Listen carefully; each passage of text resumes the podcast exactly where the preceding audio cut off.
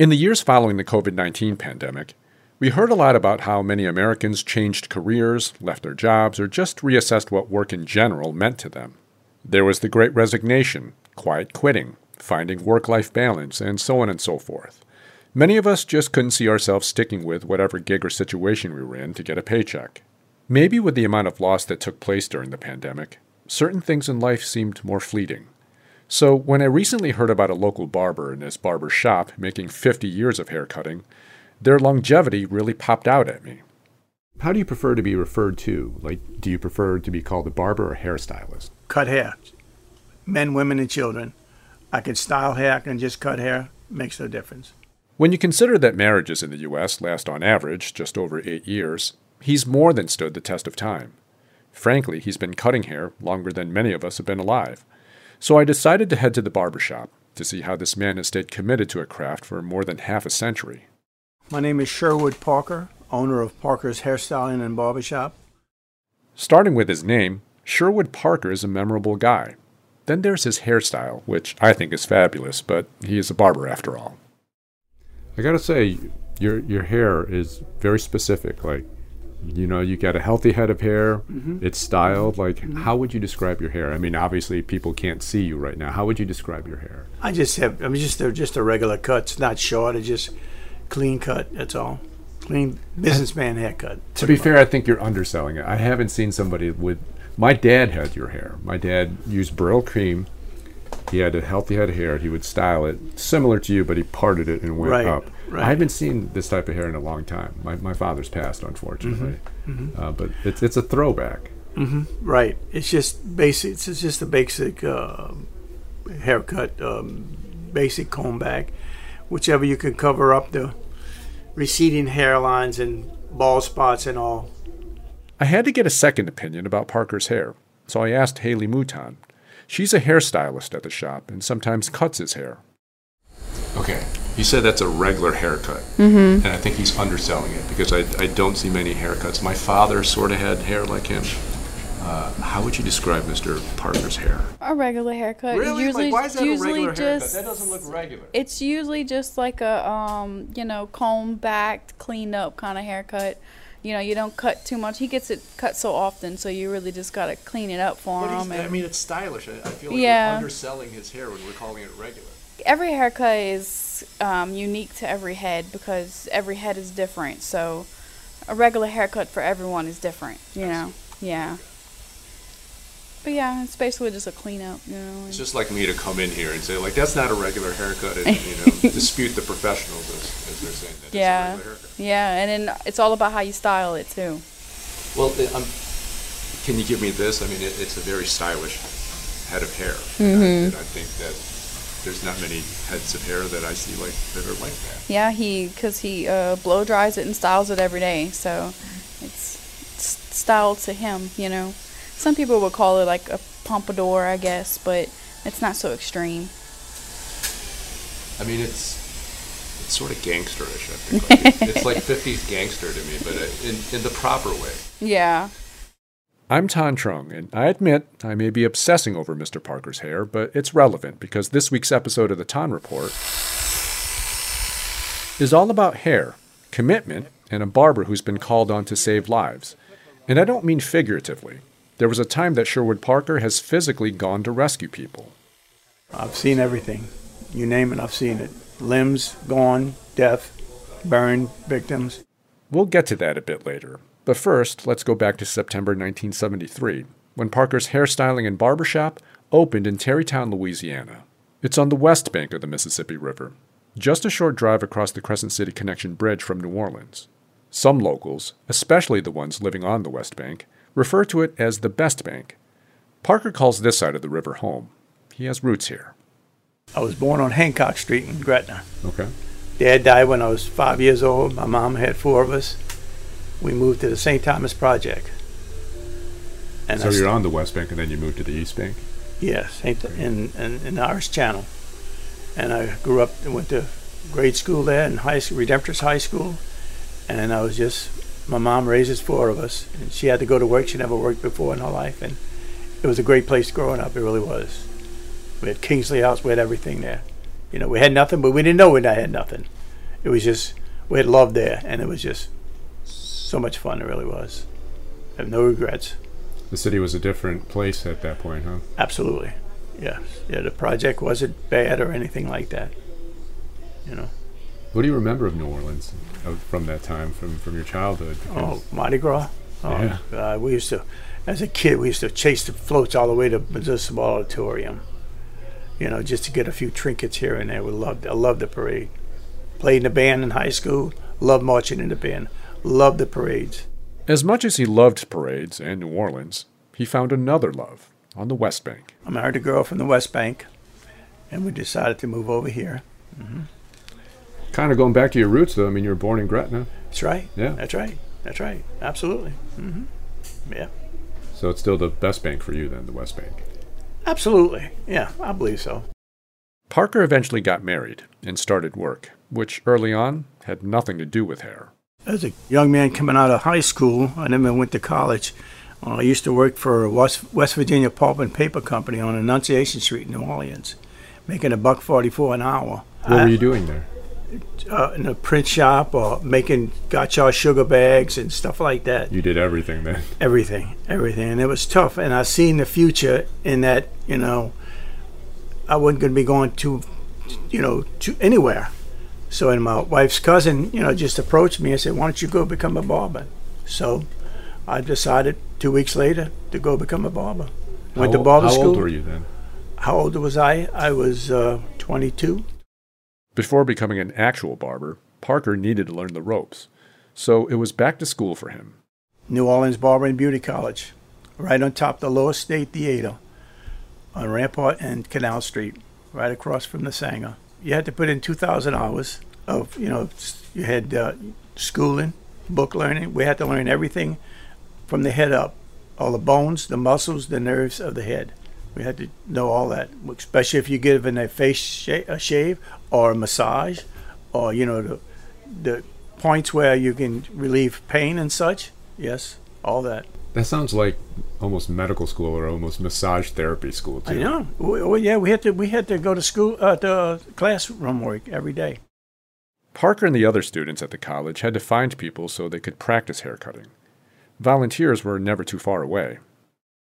The customers we had, we had people that was unfortunate they couldn't afford, so we would take people off the street. They would line up. Do you remember your first haircut? Like the first person you ever cut hair on? I do remember one of my first haircuts, and I was so proud of it, the taper. But what happened was, when I tapered it, evidently his head was on a, on a, on a lean, okay? And when he got up, because we had like 40 chairs in the whole place, when he got up to leave, that taper was on an angle. that was so funny. And that, that was my first true taper. Yeah. Well, if he kept his head, t- head tilted at a certain angle, That's it. then it'll That's be right. straight, right? Just like if you cut somebody's sideburn higher or lower, don't look straight at the person. Turn your head left or right. They'll never know. What do you think was the hardest thing to learn about cutting hair for a person who did not cut hair before? I mean, you you had no really knowledge of cutting hair before that, Yeah, right? it was, it was just training, training. And one of the you know toughest things is was to shave somebody with a straight razor. That, could- that sounds nerve wracking. Yes, yes. Years ago, that shave somebody, you know, and they, they don't have any teeth in their mouth. You had to put your finger in there and pull that, you know. Oh yeah, years ago, many years ago. Wait, explain that to me. Like, why would you put some Well, your finger because in somebody's mouth? one of the professors in, in barber school, he says, he, he showed us, he said, look, because a lot of those people are poor and, and alcoholics and so forth and so on. And this is what happens if your lip is, you know, in there and you got hair there. So you have to put your finger in there and pull that lip out and shave it. Oh, yeah. Absolutely. It's all in a day's work. Soon after he graduated barber college, Parker's professional career began. September 67, my first job was Oakwood Barbershop in Oakwood Shopping Center. I think the shopping center just had opened up not that long. That's on the West Bank, right next to, to the bridge, right? Correct. Yeah, and then the January of of uh, '68, uh, I moved to Ye Old Barbershop. Ye old. Ye Old Barbershop. Okay. And I stayed there till '73. three months before I opened up and I went in business for myself. For some perspective, Richard Nixon was still in the White House in 1973. The average price of gas was around 40 cents per gallon, and Sherwood Parker was in year one of business. As the decades passed by, he saw American life and hairstyles change. It came around and went around and it's coming back again. You know, when I first came in here, it was, you know, short haircuts, military haircuts. Then the Beatles came in. The Beatles came in, hair was longer. We had to learn how to cut hair again, differently. And then uh, I think it was maybe the 80s and the 90s when uh, um, the wedge came in. As a young Asian boy growing up in the 80s, there was one hairstyle I knew pretty well. With the bowl cut, it looked like couldn't handle that. It was we did it, but because you had to make a living to do it, you had to change. And again, now we back to regular haircuts, a lot of military haircuts. Like almost everything in this world, the barber and hairstyling industry evolved. A corporate element seeped in. Starting as early as 1975, franchises like Supercuts were established. They started to pop up across the U.S. More recently, there's been a movement in which a visit to the barbershop isn't just to get your haircut, but to get what we could call an experience. A Kansas City based chain called Scissors and Scotch offers customers drinks and access to a lounge or a bar after their haircut. They don't even describe it as a haircut. They call it a grooming experience and even offer memberships. Back at his barbershop in Terrytown, Parker says he misses the days of people going to local mom and pop barbers and salons. In his 50 plus years in the biz, Parker has stayed consistent in what he offers haircuts and straight razor shaves, but the prices have had to adapt to the times, but it's still very affordable. When I first got out uh, into cutting hair at Oakwood Barbershop, haircuts were $2 a head, okay? I remember I held on a check I had that had bounced. It was $2.25. I kept that check just for the fun of it in my drawer for about 20 years. Then Wait, I finally got rid of it. $2 in your bank account? Yes, they never had two dollars and twenty five cents. Now we charge like twenty dollars a haircut. You know, it's a little bit, and we're one of the cheapest ones. I was going to say that's very affordable. we wanted a cheaper one. Then the black barbers charge a lot more. You know, but yeah, and, and it, it is what it is. Well, everything's gone up, but I mean, again, I mean, twenty dollars is, is very, twenty-two dollars or twenty dollars. Twenty, very reasonable. Absolutely. Then I only charge twenty two dollars for a shave, a face shave. That's a steal.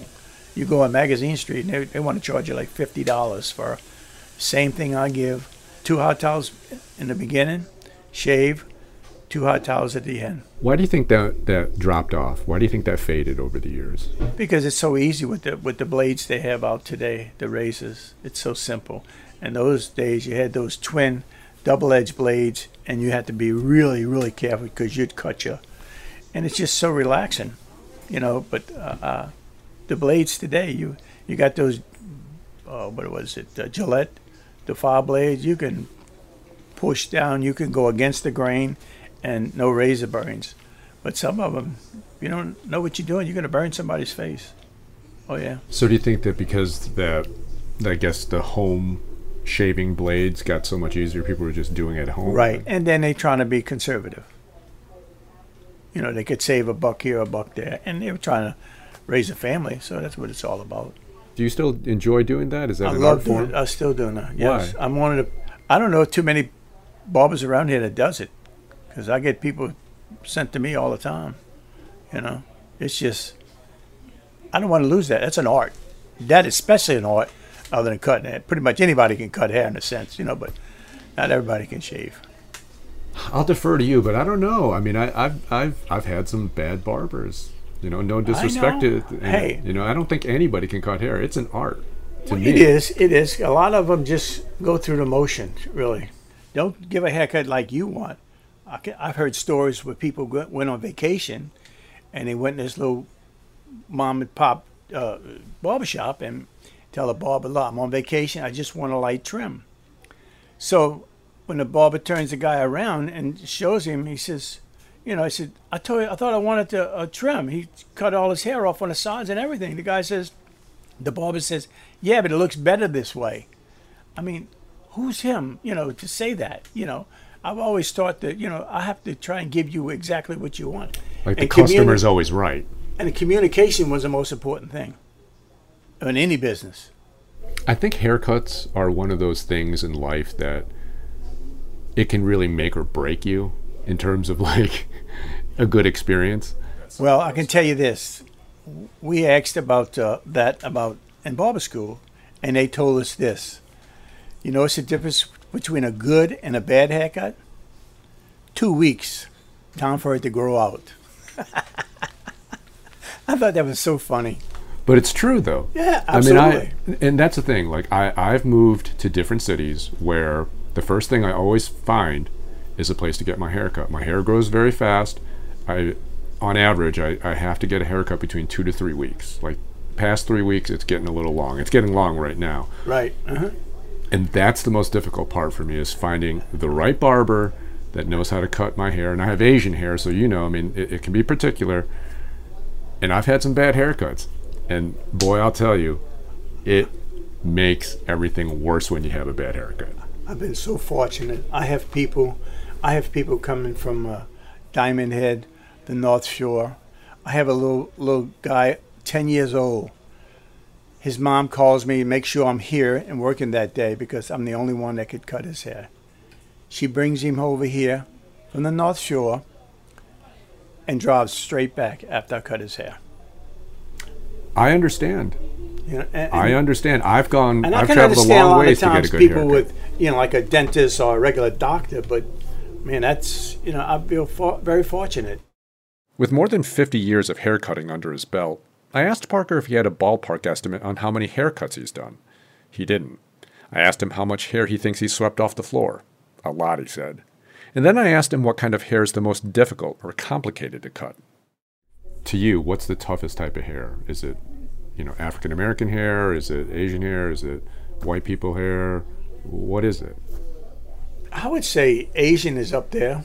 I It, you gotta I cause can you, understand. because you have to blend that in and make sure it blends in, because their hair don't lay down as easy as everybody else's. And mine comes in thick, so if you if you don't get it right, it it'll grow out in a different way and it'll stick out. Right, right, right. That's yeah. That to me, that's maybe maybe one of the tougher ones. You know, Well, I'll have to apologize that my people have made your career a little bit harder. That's okay. That's all right. You know, and sometimes uh, these military haircuts, especially somebody with dark, dark hair and they have a white scalp, and they want it high, high and tight. You got to you got to work at it. You really do. If you've spent decades doing something, it's safe to assume you're dedicated to it.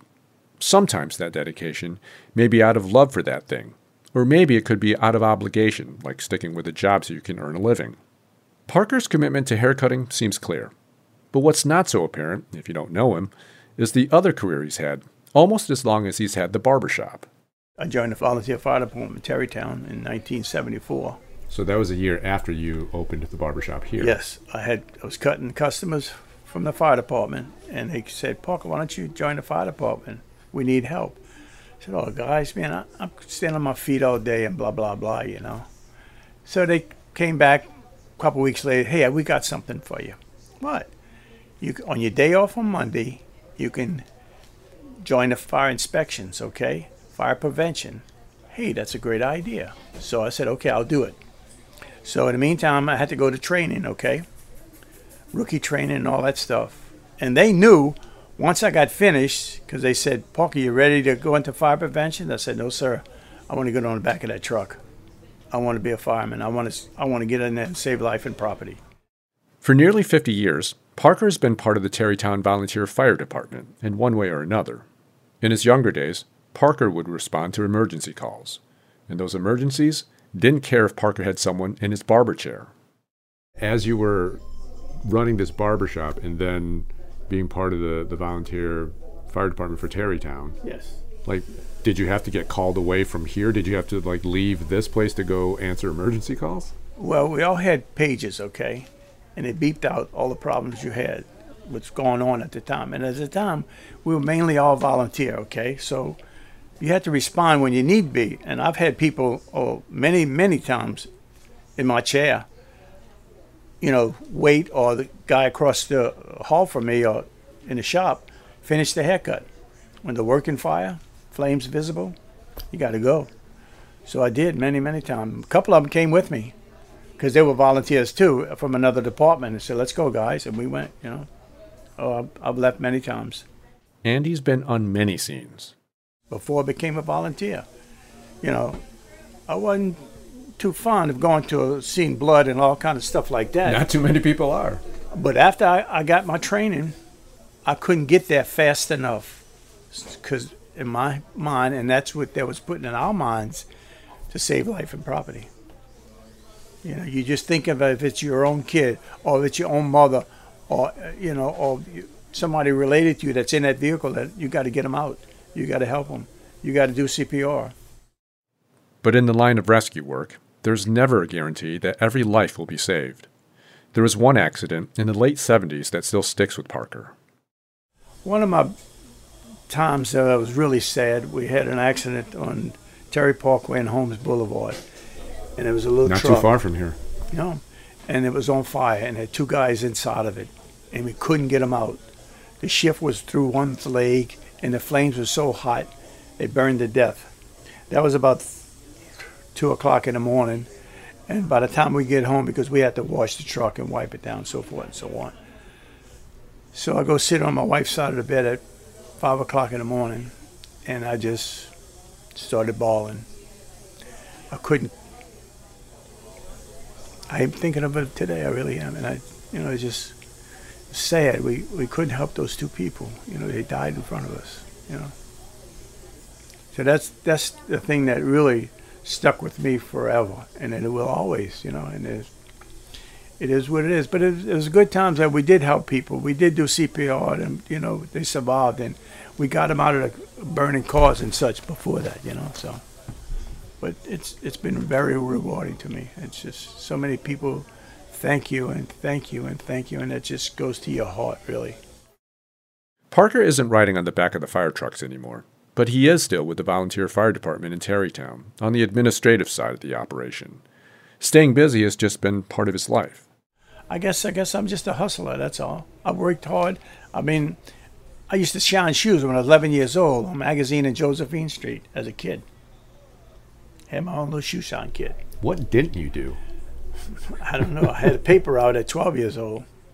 Yeah, I've done everything, you know, and that's that's how I was brought up. To you can't make it in one way, you're gonna make it a way. You, takes two jobs, do the two jobs, and that's the only way you know you worthwhile achieving anything or to get anything. You got to do what you got to do.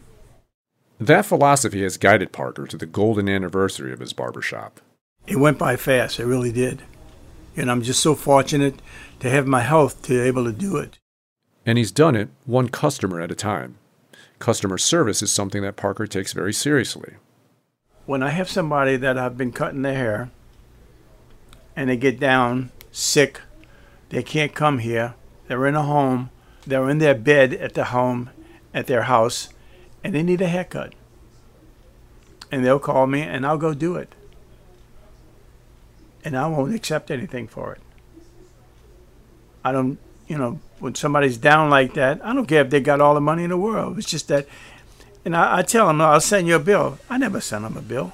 I, you know, I just, you know, I can't do that.